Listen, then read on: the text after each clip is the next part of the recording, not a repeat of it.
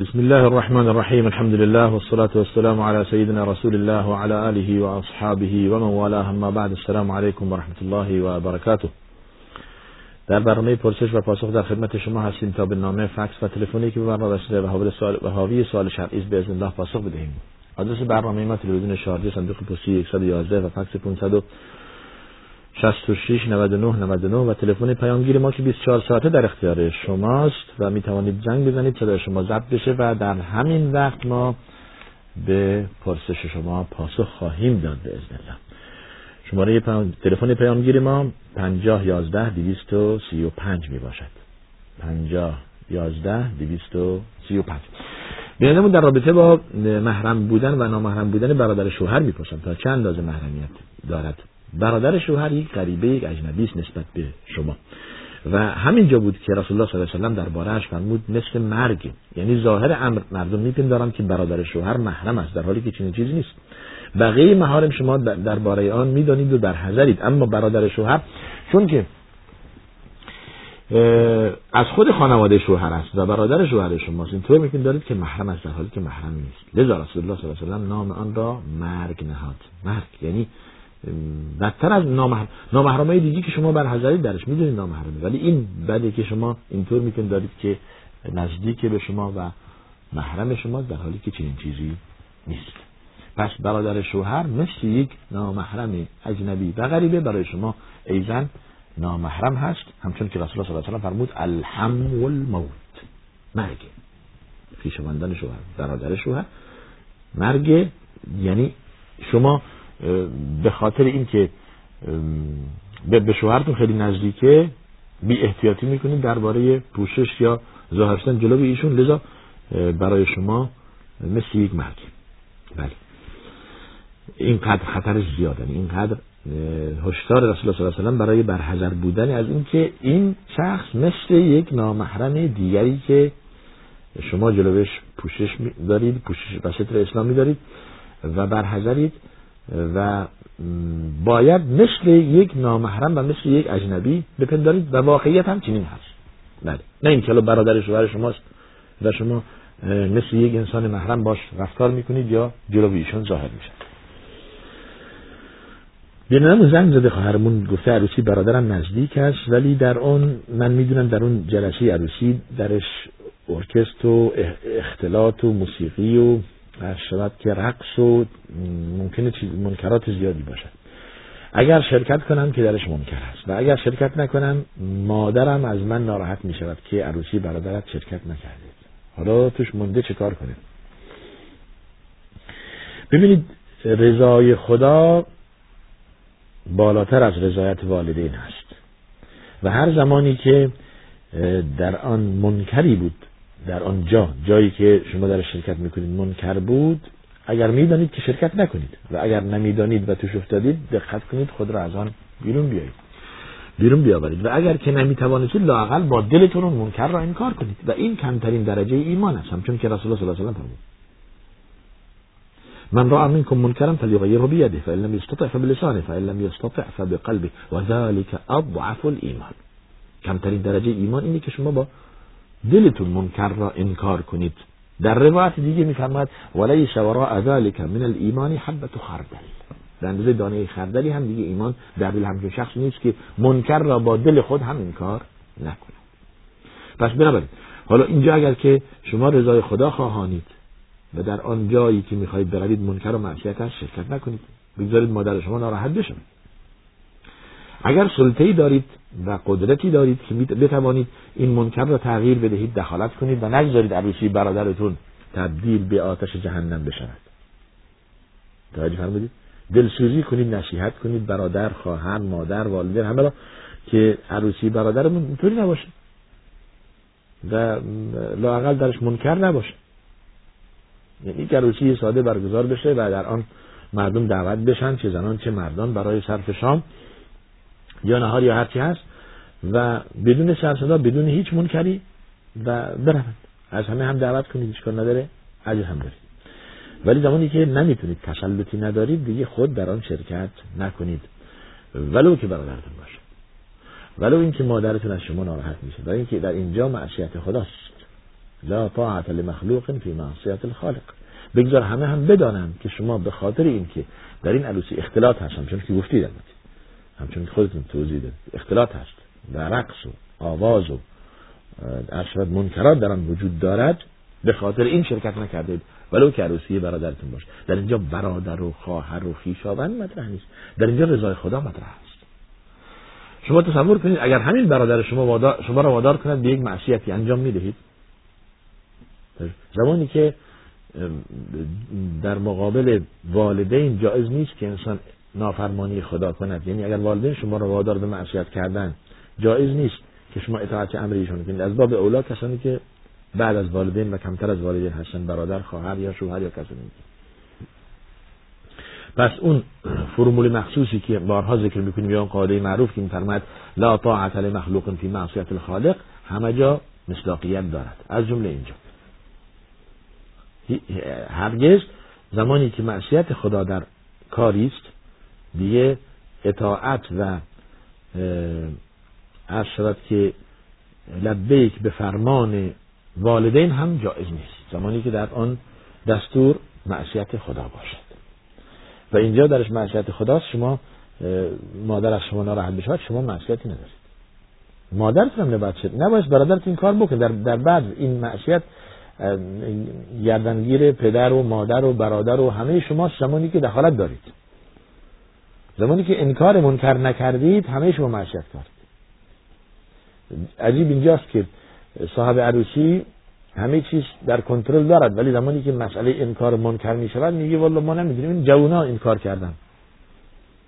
زمانی که مسئله حالا موسیقی و رقص و آواز و اختلاط و این همه نابسامانی و معصیت و گناه زمانی که بهشون تذکر میدیم والله ما نخواستیم ولی جوان ها یک جا نمیشینن کار جوان هاست شما کنترل دارید شما مدیریت دارید شما صاحب عروضی هستید. در دست شماست در کنترل شماست. چگونه جوان ها این کار می‌کنن؟ نباید بذارید این کارو کنن. درش کردید؟ بنابراین این این مسئله کم کم عادی میشه. یعنی زمانی که منکر انکار نشد از طرف شما یک معصیتی درباره آن نهی نشد دیگه عادی میشه. یعنی ممکنه یک زمانی بیاد در خانواده شما بگم که اشکال نداره. حالا خانم شما یا خواهر شما می‌تونه بیهجاب بره جلوی مردان برقصه یعنی اینقدر زمانی که انسان منکر براش عادی شد اون چیزی که بهش میگن حیا از جلو شما برداشته میشه. و زمانی که حیا از انسان سلب شد ولی بالله دیگه هر زشتی هر عمل قبیح و زشتی برای شما قشنگ و زیباست. توجه فرمودید یعنی زمانی که شما خانمتون خواهرتون مادرتون بی حجاب بی ستر جلوی مردان نامحرم یا ممکنه دستش به دست یک مرد نامحرم باشه برقصه براتون زشت نیست دیگه. این غیرت و این حرکت و این وجدان اسلامی اینها در شما دیگه هیچ تأثیر نمی‌ذاره. هیچ هیچ. یعنی مثل کسی که بیهسته بیهستش کردن. حالا می‌خوان جراحی مثلا پوست یا اشعار زیبایی روی پوست انجام بدهن بیهست حس حس ایمانی از شما برداشته میشه. زیرا که مسئله انکار منکر در جامعه شما در منزل شما در خانواده شما نبوده نبوده همینطور هم جمع شده. به جای رسیده که دیگه حیا از شما برداشته شده. و رسول الله میفرماید که اذا لم تستحی فاصنع ما شئت. هر زمان حیا از شما برداشت. آخه بعضی وقتا میشه که حیا باعث میشه که انسان خیلی کارهای منکر انجام نده. رسول الله فرمود زمانی که حیا از شما برداشته شد هر کاری که انجام بدی برای شما دیگه هیچ مسئله نیست. پس اون چی که بهش میگن ایمان اون چی که بهش میگن اسلام اون چی که وجدان حیا تمام اینها در در حدیث داریم که حیا یک شعبه از شعب ایمان هست. ولی حیا لا یأتی الا بخیر. در حدیث داریم که حیا جز خیر چیزی در بر نداره به ارمغان نمی آورد حیا فقط خیر به ارمغان می آورد پس با حیا باشید. این مسئله به خصوص در زنان خیلی مصداقیت دارد. یعنی طبیعی است. به خصوص زن مسلمان. حیا در زن مسلمان طبیعی است. حالا اگر که هم بعضی وقتها جامعه تبدیل میشه به بی حیایی و بی افتی و هرج و مرج و اختلاط و اینها ولی ما یک اصولی داریم. ما یک منضبط چیز داریم که به آن متکی هستیم. آن را ایمان و اسلام و عقیده مینامیم. بس. به آن برگردیم. به خدا و رسول خدا. یعنی به قرآن و سنت رسول صلی الله علیه وسلم ولو که جامعه پر از تباهی بشود پر از معصیت و شرک و گناه بشود. و خواهد آمد روزی که اسلام غریبه میان اهلش در الان سوالی داریم از مسکو از روسیه بیرونمون زنگ زن که ما در اینجا غریبیم. اگر ریش گذاشتیم همه ما رو مسخره می‌کنن یا متهم می‌کنن یا فلان یا اسلام در بعضی مناطق میشه غریب. و این بعدی رسول الله صلی الله علیه و هستش که اسلام با غربت و با این وضع شروع شده به این حالت برخواهد گشت. یک زمانی میشه با این وضعیتی که ما داریم می‌بینیم میگن که آقا دیگه نماز نخونید یا دیگه نمی‌دونم فلان نکنید و باش در کنترل مثلا ما باشید و یا ممکنه بعید نیست این چیزه و همین است که رسول الله میفرماید روزی میاد که کسی که می‌خواهد متمسک به دین بشود مانند کسی است که اخگر در دست دارد. شما می‌تونید دو اخگر دو دستتون پر از اخگر کنید و کنترل کنید؟ نمیشه. یعنی این این این زمان هنوز نیومده ولی خواهد آمد با این وضع. ولی باید متمسک به دین بود. حتی امکان باید دین را نگه داشت. این یک یک اصله که ما بهش چسبیدیم و دین از ماست ما از دین هستیم. امکان نداره از هم دیگه جدا. صبغت الله. و من احسن من الله صبغت در در دل ما آمیخته شده در دل انسان مسلمان. رنگامیز شده. امکان نداره که این این این رنگ یعنی ایمان و این از دل شما بیرون بیاد مگر با همراه با دل شما. یعنی سینه شما را بدرند و باز کنند و دل شما را بیرون بیارند زمان دیگه ممکن از شما خارج بشه و چی در دل شماست برای اینکه با دل شما رنگامیز شده. این ایمان. بله. علا کل حال پس جایز نیست که شما در همچون مراسمی شرکت کنید ولو که برادرتون باشه. بینم در رابطه با طلای ایار 18 با دواز با 22 آیا زکا... مثلا گفته که حساب کردم 80 یا 70 گرم زکات طلای ایار 18 دارم و 70 گرم. ایار 22 حالا در اصل اگر اینطور باشه زکات هیچ کدوم نرسیده. ولی خب این برای که حد نصاب زکات از 85 به بالا شروع میشه. یعنی از 20 مسخال نه اینو با هم جمع میشه. این ایارهای 18 و 12 با هم جمع یا 22 با هم جمع میشه و بعد زکات آن پرداخت میشه 2.5 درصد. 2.5 درصد. بله. بسیار به شرطی که سال قمری از آن بگذرد. لازم شما جدا جدا هر کدوم برای این یک یک زکات حساب کنید برای این که ایارش اینطور یک زکات حساب کنید بالاخره همه را هم جمع می‌کنید و اینی کالایی که شما در در یک جا دارید با هم جمع می‌کنید و قیمت می‌زنید و به حد نصاب که رسید به حد نصاب زکات که رسید با هم زکات آن می‌دهید. فرق نمی‌کنه. اینم با هم جمع می‌کنید دو نیم درصد آن زکات میده از خود از خود طلا زکات مهریه من زکات مهریه من بدهم یا شوهرم بدهد؟ بینندمون پرسیدن. در حالی که من آن را حلال کرده و بخشیدم. تمام شد. تمام شد. زمانی که شما حلال کردید یعنی ای خانم زمانی که شما مهریتون رو حلال شوهرتون کردید یعنی به شوهرتون تعلق دارید دیگه چیزی نیست. تمام شد. به ملک شوهرتون در اومد. اصل مهریه ملک خانم هست ملک زن هست. به محض اینکه زن تصرف بشه باید مهریه بهش بده. داده بشه. باید مهریه بهش داده بشه. یعنی شوهر به همسرش مهریه می‌دهد. حالا هر چی باشه. هر که اتفاق کرده. اما معمولا خانم ها این را به تاخیر میاندازن یا در در در عقد در اونجایی که نزد قاضی یا هر جا که نزد عاقد اونجا که نوشته میشه میگن مقدم اینقدر مؤخر اینقدر یا اینقدر الان می‌دهد از مهریش اینقدر بعد میده. علا کل حال حالا مقدم و مؤخرا که نباشه زمانی که زن تصرف شد مهریه بهش تعلق می‌گیره. اگر زن بخشید دیگه تماش ملک زن ملک خودش بوده ببخشیده. و اگر هم نبخشید در ذمت شوهر است و می‌داند که شوهرش بهش می‌دهد زکات با زن هست زکات این مهریه زمانی که از حد نصاب گذشت از 20 مسخال طلا به قیمت 20 مسخال طلا بالاتر بود زکات آن با زن هست زیرا که ملک زن امانت است از شوهر. پس زکات کی باید بدهد؟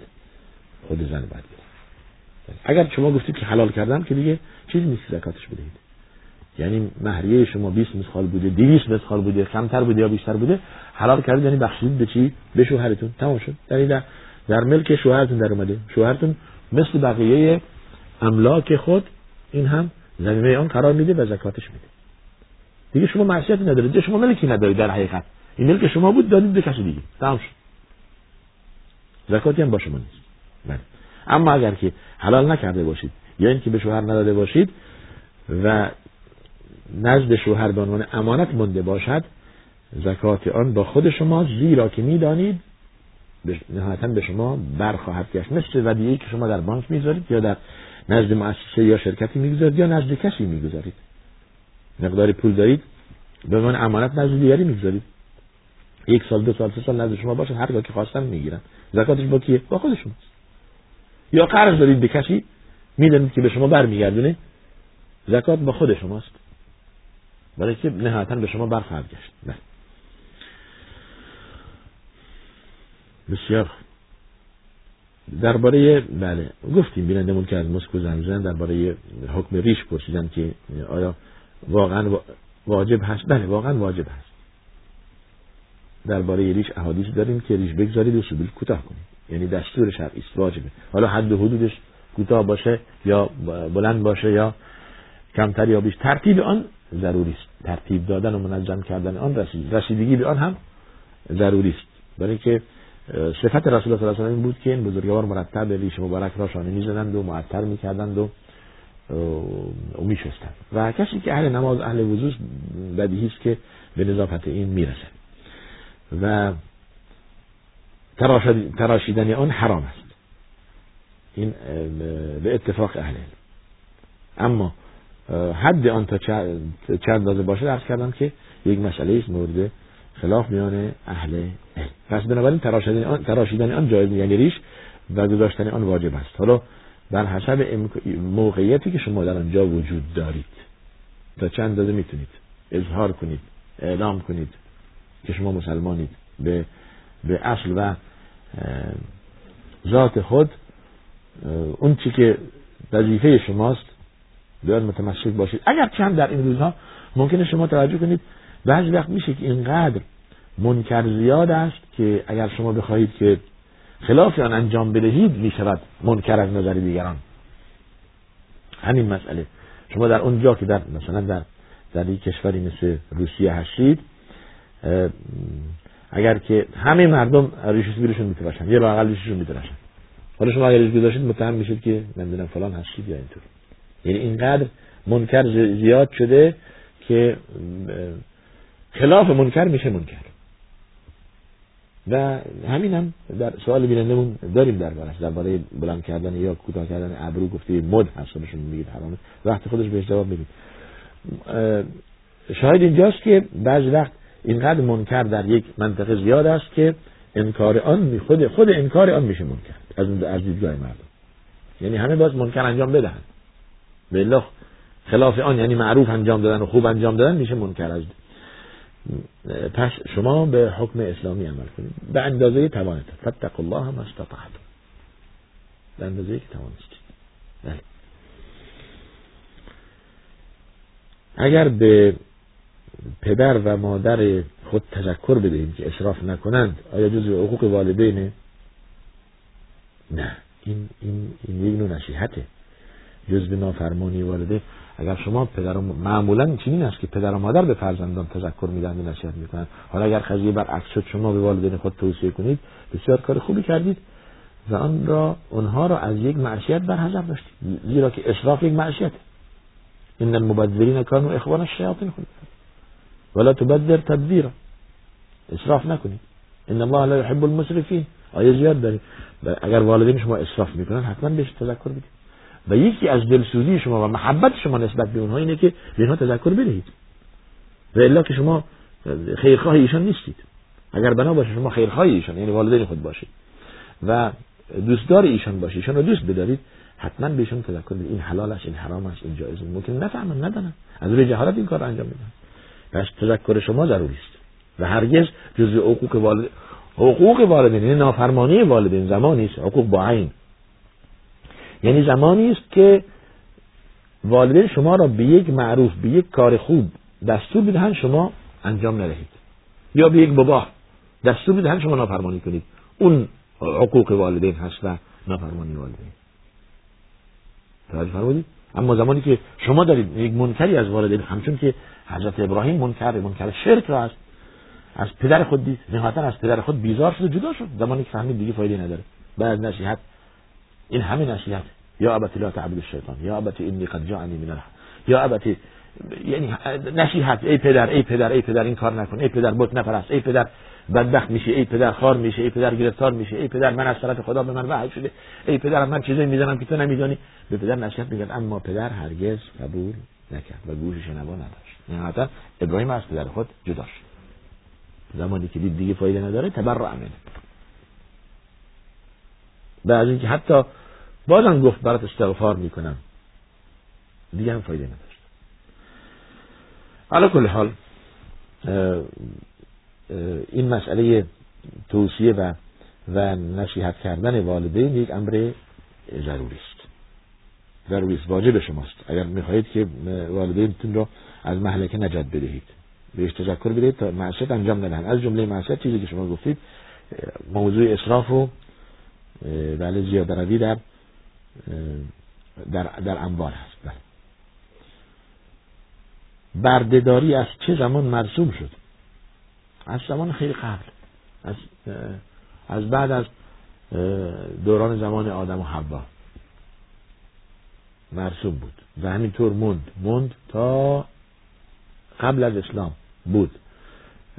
به بردگان ظلم می‌شد بردگان اجحاف می‌شد و کسی که برده ای داشت مثل یک حیوان زنجیری به گردنش میبست و میوردش تو بازار و عرضه می‌کرد و اینقدر میفروشنش این حرفه دارد و این بلده و نمی‌دونم حرفه و فنونی که بلد بود عرضه می‌کردن تو بازار رو به معرض فروش میرسندند و حتی می‌دادند و میکشتند و خیلی عادی بود. تا زمانی که اسلام رسول صلی الله مبعوث شدن و اسلام آمد. برای اینها حد و حدود قائل شد. شرط و شروطی قائل شد. و سیاست اسلام گام به گام چنین بود که تدریجا مسئله بردهداری را بزداید از جامعه. برده زدایی که این از کم کم برچیده شود. شرطی گذاشت که هیچ کس نمی‌تواند کسی را به عنوان برده و نوکر خود استخدام کند مگر مسلمانی که در جنگ با کفار می جنگد آن زمان اگر مسلمانان پیروز شدن مردان کفار می شوند برده مسلمانان و زنان کافران می شوند کنیز مسلمانان. دیگه همینطور نمی شود کسی برده کسی بشود. تا هم عزتی برای اسلام باشد و هم شرط و شروطی برایش باشد. و زمانی که چنین شد این بردگان را باید که در خانه نگه داشت و از غذایی که خود می‌خورید به آنها بدهید و از پوشاکی میپوشید به آنها بدهید بپوشند و به آنها بیش از تحمل و طاقت خود کار به آنها رجوع نکنید. به آنها دستور بیشتری ندهید یا وادار نکنید به به عملی که تحمل آن را ندارد. این دستور اسلام. و هر مشکل یا هر معصیت یا هر خلافی که یک مسلمان مرتکب می شود اولین کیفرش آنه اولین کفارش اینه که برده آزاد کند. کم کم بردگان از بین می‌رفت. و تشویق و توصیه رسول الله صلی الله علیه وسلم بر این بر آزاد کردن برده ها که هر کس برده آزاد کند اینقدر اجر دارد و اینقدر فلان داره تا آخر. شروع شد برای بر بر بردگان جون گرفتن. یکم و از این همه ظلم و ستم جون گرفتن. حقوقی داشتن برای خودشون. از جمله کیفرشون نصف کیفر آزاد بشه. اگر مثلا حالا بناس یک انسان آزاد هشتاد ضربه شلاق بخورد اگر برده همین عمل را و همین خلاف را مرتکب شد چهل ضربه شلاق بخورد. اگر انسان آزاد صد ضربه شلاق بخورد ایشون پنجاه و همچین. نصف حد آزاد. پس حقوق از تمام حقوق برخوردار هستند برده ها و حدودشون هم و کیفرشون هم نصف کیفر انسان آزاد هست. و از اون جمله تشویق برای آزاد شدن و از اون جمله کفاره هر گناهی آزاد کردن یک برده باشد. اینها همه دست دست هم دیگه داد که کم کم برده دیگه از جهان اسلام برچیده شد. حالا ممکنه یک علت دیگه هم داشت که عدم جهاد بود. برای اینکه زمانی که جهاد باشد علیه کفار دیگه میشه برده به دست آورد. ولی خب جهاد نبود برده هم دیگه از بین رفت. از اون طرف هم که عرض کردم این شروط که اسلام قائل شد دیگه الان در جهان اسلام حالا ظاهرا مگر در ممکن یک کشور یا دو کشور که اصل نسب اینها از برده و کنیز بودن دارند حالا در کشورهای موریتانی یا یا بعضی از کشورهای آفریقایی دیگه برده شرعی وجود ندارد. از بین رفت. این این این پیشکسوتان این این این نوکرهای شما کسانی که تو خونه هستن یا یا کنیز یا خدامه شما هستن اینها برده نیستن. اینها شما اجاره کرده یعنی با کرایه اینها بردید که خدمتگزار شما باشن. اون اون شرایط دیگه دارد این شرایط دیگه پس بنابراین از زمان قبل از اسلام بوده برده دارید بعد اسلام اومده برای اینها حد حدودی گذاشته و کم کم دیگه سیستم و نظام برده دارید از اسلام از بین رفته است با این سیاستی گام به گامی که اسلام داشت. بله. نوزاد اگر از والدین نباشد و آن را بزرگ کنند آیا محرم می شود اگر به شیر داد بله. اگر اون خانومی که بزرگش می‌کنه قبل از اینکه این دو سالش بشه به شیر بده شیر خودش بهش بده میشه محرمش. میشه فرزندش. اگر دختر میشه دخترش. اگر پسر میشه پسرش. هر چیزی به خانواده تعلق داره به این هم تعلق می‌گیره. اما اگر من شیر نداد یا از از از شیر مصنوعی به اون یعنی از پستان خودش به به اون نوزاد شیر نداد دیگه محرم نمیشه. محرم این خانواده نمی‌شود ولو که در این خانواده بزرگ شده است. توجه فرمودید؟ این مسئله اهمیت است. کسی نوزادی را حالا یا از پرورشگاه یا از جای دیگه بالاخره می‌گیرد یا پیدا می‌کند. لقیته یک پیدا می‌کند و و آن را بزرگ می‌کند. بزرگ کردن و رسیدن و لباس پوشاندن به اینها و غذا دادن و چند سال در خانواده این شرط نشد. این اینها سببی نمی‌شود برای برای اینکه این محرم خانواده بشه. محرم خانواده نیست. وقتی بزرگ شده انسان نامحرم است در اون چی که در اسلام محرمیت می آورد شیرخواری است. شیرخواری. یا نسب هست که از فلان پدر و فلان مادر تولد شده یا مسئله شیرخواری است که میشه محرم اون خانواده. در غیر این صورت محرم نمیشه. اون هم قبل از دو سال. قبل از دو سال. حد محرمیت از زمان تولد تا دو سال هست. یعنی بعد از دو سال دیگه بازم محرمیت به وجود نمیاد. یعنی شما نوزادی مثلا یک, یک, یک پسر بچه سه چهار ساله پیدا کنید یا بالاخره از پرورشگاه بگیرید بعد به شیر میدی میشه نه نمیشه. اون مسئله استثناء خانواده رسول الله صلی الله علیه و که حالا هفت سالش بود یکی روایت در این رابطه داریم استثناء بود برای خانواده رسول الله صلی الله علیه و بسیار خیلی گفته اید که سقط جنین حق مرد است یا حق زن؟ نه حق زن است نه حق مرد. و جنین نباید سقط بشود مگر به دلایل خیلی واضح و آشکار که چند پزشک توصیه کند که این جنین باید سخت بشود. به الله خطر برای مادرش دارد خطر برای خودش دارد و و تا آخر. اونم قبل از چهار ماهگی که روح در آن دمیده نشده است. اگر روح در آن دمیده بشود یعنی چهار ماهگی دیگه حق هیچ کس نیست. دیگه انسان مرتکب قتل میشه. یک, انسانی شما دارید می‌کشید یک زیروحی دارید می‌کشید از بین می‌برید. پس اختیار حرام است. قبل از چهار ماهگی حالا به بهانه هایی که بالاخره طبیب یا چند پزشک صلاح می‌دونن اشکال نداره. زمانی که عذر موجه باشه زمانی که عذر موجه باشه قبل از ماهی از چهار ماهی هرگز. بله.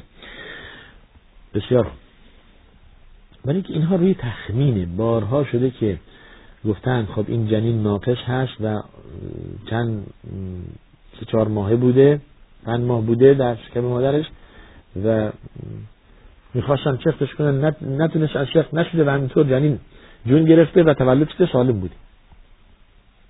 و اون تخمین و اون خیال و اون چیزهایی که اتبا می‌گفتن هم برعکس برعکس بوده. برای اینکه برای همین میگم چند یک یا دو یا سه پزشک لاقل گواهی بدهند که بالاخره این جنین ناقصه. این اشکال ژنتیکی دارن اینها باید که دیگه طول نسل نکنن مثلا. حالا شده باید سخت بشه.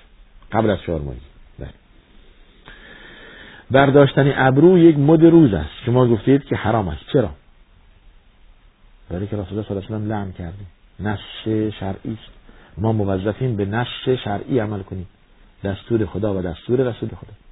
حدیث صحیح متفق علیه که میفرماد لعن الله الواشمه والمستوشمه والنامسه والمتنمسه والواصله والمستوصله خدا لعنت کند. یا ملعون است کسی که ابروی خود را بر دارد و کسی که ابرویش بر دارند فاعل مفعول. کسی که خال میکوبد در صورتش یا در بدنش و کسی که براش خال میکوبند. کسی که مو به گیسی خود وصل می‌کند و کسی که براش این عمل انجام میشه. این ملعونه خب این دست نش شرعی است. تغییر یک نوع تغییر خلق الله. حالا یک مد روز است. ولو که مد باشد. کسی که اهل دین نیست اهل تقوا نیست براش همه چیز مد کوتاه کردن موی زن و رنگ کردن آن و بی حجابی و بی ستری و این لباس ها میشه مد هر روز یک مد روزی به بازار میاد. اگر بنا باشد که اینها این لباس ها برای غیر جای شرعیان استفاده بشود جای شرعیش کرد می‌کنن برای شوهر. یعنی لباسی که رو کوتاه است یا نازک است یا تنگ است یا اینها جلوی شوهر به عنوان یک زینت حرفی نیست.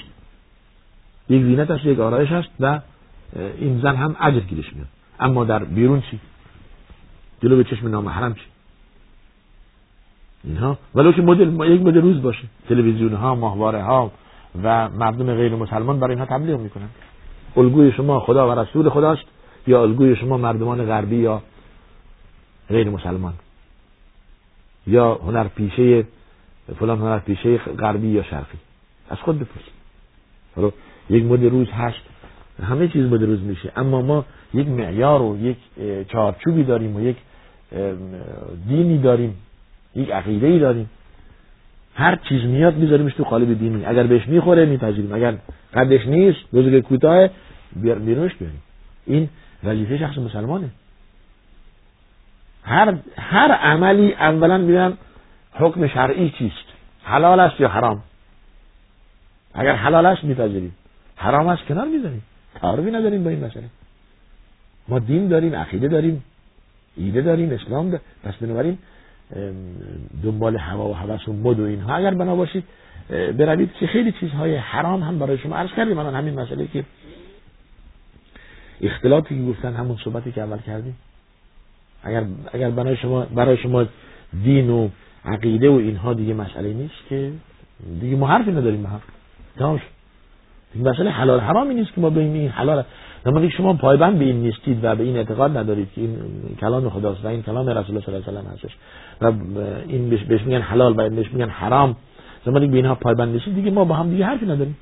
تمام شد یعنی اصل مطلب بر پایبند بودن اینه. زمان شما پایبند هستید بفرمایید. حالا این حلال است این حرام. می‌خواید حکم بفهمید این حکمه. این حدیثشه و حالا انسان هایی که از دین دورند و کاری به نماز و حجاب و ستر و اینها ندارن. برای اینها خیلی عادیه. حالا ابروشون کوتاه کنند باریک کنند رنگامیز کنند و خود را آرایش کنند جلو اینا. چیز عادی شما ببینید دین شما چی میگه یک مسلمان این کار می‌کنه. کسی که متمسک بدین هست این کارو می‌کنه. بله. پس بنابراین یک مد روز هست و چرا حرام هست؟ برای اینکه نص شرعی در آن هست. بلو که خیلی ها توجهی به این مسئله ندارند به اسم ممکنه مسلمان باشه. بله. کسانی که به اسم مسلمان اما نماز نمی‌خونن خب کسی که نماز نخوند از دین بیرون نیست. به طور تعمد اگر انسان نماز نخواند بیدیم نیست. ولو که اسمش هم مسلمان باشه. احمد و محمد و اینها هم نام داشته باشه. بله. حالا کل حال. مسئله برداشتن ابرو شرعا حرام است مگر ابروی زنی که زیاد غلیظ باشد و مثل ابروی مرد یا به هم متصل باشد. بیش از ده بیست بار درباره این صحبت کردیم. استثناء میشه این مسئله رو حلش کرد. یعنی یک زنی یک دختری اینقدر رشد موی صورت و بدنش زیاده که مثل بدن مرد. صورتش پرموست و و ابروهاش به هم چسبیده اینقدر غلیظه و صورتش هم مثل مردان سبیل داره. حالا بالاخره ظاهر هست. و این زمانی که اینطور شد حق داره موی صورت خودش رو برداره حق داره که ابروهاش اصلا دیگه جدا کنه و از اون قلزتی که درش هست باریکتر کنه. و این هم استثناء در مسئله ده حدود ده درصد خانم ها اینطورن 90 درصد خانم ها ابروهاشون طبیعیه و صورتش هم کم مو یا مو نداره. بسیار حج بدل چیست؟ چه, فرق... چه فرقی با حج اصلی دارد؟ شما اسم بدل که شنیدید خیال کردید که مثل یک کالا است حالا این بدل کالا یعنی اصلی اون اصلی نیست. همون حج فرق نمی‌کنه. حج بدل اگر شما در باید شنیدید. یعنی به جای کسی دیگر حج کردن. به جای دیگری حج کردن. بدل به جای غیر. حج همون حج اصلی است. در سال یک باره. اما به جای کسی زمانی که خود انسان حج کرده است می‌خواد به جای پدر و مادر یا یکی از کسان دیگه که بهش توصیه کردن مراسم حج انجام بده میشه حج بدل. حج بدل این حج به جای غیر. و این شرعا جایز. مشروط بر این که خود کسی که حج به جای دیگری انجام می‌دهد خود حج کرده باشد مراسم حج انجام داده باشد. و دلیل این مقوله هم اینه که رسول صلی الله علیه و روزی دید شخصی احرام به جای دیگری میبندد. نام آن شبرمه بود. زمانی که احرام میبست و لبیک می‌گفت اینطوری فرمودن که این شبرمه کیست یا تواف می‌کرد. عرض کرد که پدر یا برادرم بوده در روایتی و فوت کرده و حج نکرد. فرمود به جای خودت شما حج کردید حج انجام دادید به جای خودت. مراسم حج انجام دادید. عرض کردم خیر. فرمود که اولا به جای خودت مراسم حج انجام بده که از خودت ساخت بشه دیگه از شبرمه و از اینکه شما به جای خود حج کردید دیگه از شبرمه حج عن نفسك ثم عن شبرمه پس اول به جای خود انسان مراسم حج انجام بدهد بعدا به جای دیگری. پس حج بدل حالا این دیگری که باشد؟ پدر برادر مادر یا خویشاوندان دیگر؟ یا یک شخص اجنبی که به شما توصیه شده یا از یکی از خویشاوندانش پسرش مثلا به شما توصیه می‌کنه که شما به جای پدر من مراسم حج انجام بدهید. شما به جای پدر ایشون یا به جای مادر ایشون یا به جای کسی که توصیه شده مراسم حج انجام می‌دهید و جایزه و تنها عبادتی که جایگزین می‌گیره به جای دیگری میشه انجام داد این حج است. بقیه ارکان حج مثل نماز هرگز بدل دیگه نداره. نمیشه من به جای شما نماز بخونم. توجه زکات نمیشه. باید از خودم زکات بدهم. روزه باز مگر اینکه توصیه کردم. اگر که خودم توصیه کرده باشم باز هم کسی که از بستگان من هست یک یا دو روز به جا اون نقش شرعی دربارهش هست. بقیه عبادت ها دیگه نه. توجه فرمودید مثل نماز و مثل زکات و اینها دیگه بدل نداره. حتی روزه, روزه هم با توصیه عرض کردن. زمانی که توصیه کند که یک دو روز روزه بر, بر او مونده است و نتوانسته بالاخره تکمیل کند. بله. و به یا یا مثلا نظری بر او بوده نتوانسته است. بله. بسیار خوب. درباره قیامت چه آیاتی ذکر شده و چگونه خواهد بود؟ الله اکبر. این ما اگر که ده سال هم بنشینیم درباره این نتوانیم به جایی برسیم. درباره قیامت چیزی بگوییم. مختصر آیاتی که درباره قیامت ذکر شده در قرآن بعضی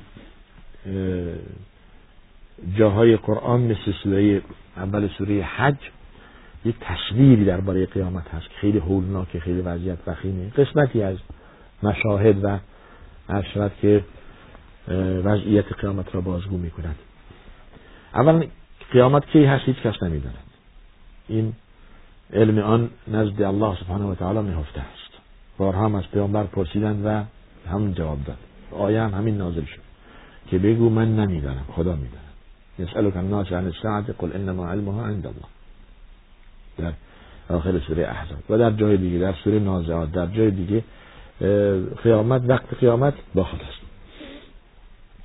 به زمانی که جبرئیل جبرئیل از رسول الله صلی الله علیه و پرسیدم همین بفرمود من مسئول عنها به اعلم من السؤال. من که سوال شونده هستم از شما که سوال کننده هستید داناتر نیستم هر شما می‌دونید منم می‌دونم یعنی-, یعنی هر دومون نمی‌دونیم. یعنی هر دوتای من ما از قیامت نمی‌دونیم کی هست. فقط خدا می‌دونه. و اما در روایت دیگه شخص در رسول الله صلی الله علیه و پرسید متى الساعه قیامت کی هست؟ فرمود که ماذا اعددت لها برای قیامت چی آماده کردی؟ حالا گیرم که فردا باشد یا ده روز یا یک سال بعد باشه شما برای قیامت چی آماده کردید؟ حالا ما قیامت برای چی آماده کردیم اونها که مردن پدر اجداد ما در برزخ هم ما هم به آنها ملحق خواهیم شد. شما هم همینطور و نسل های بعدم همینطور ولی خوشا به حال کسی که برای قیامت آمادگی داشته است در دنیا. آمادگی داشته. نه نمازی از او فوت شده یا اگر فوت شده قضا شده و نه هم معصیتی روش اصرار ورزیده و نه هم شرکی داشته است. و این با خیال راحت از دنیا می رود و اونجا هم خیالش راحته بسیار خوب. خدا کند که آخر همه یا خاتمه همه همگان ما و شما خوب باشد. به خوبی از دنیا برویم با ایمان و توحید و یکتاپرستی و عمل صالح.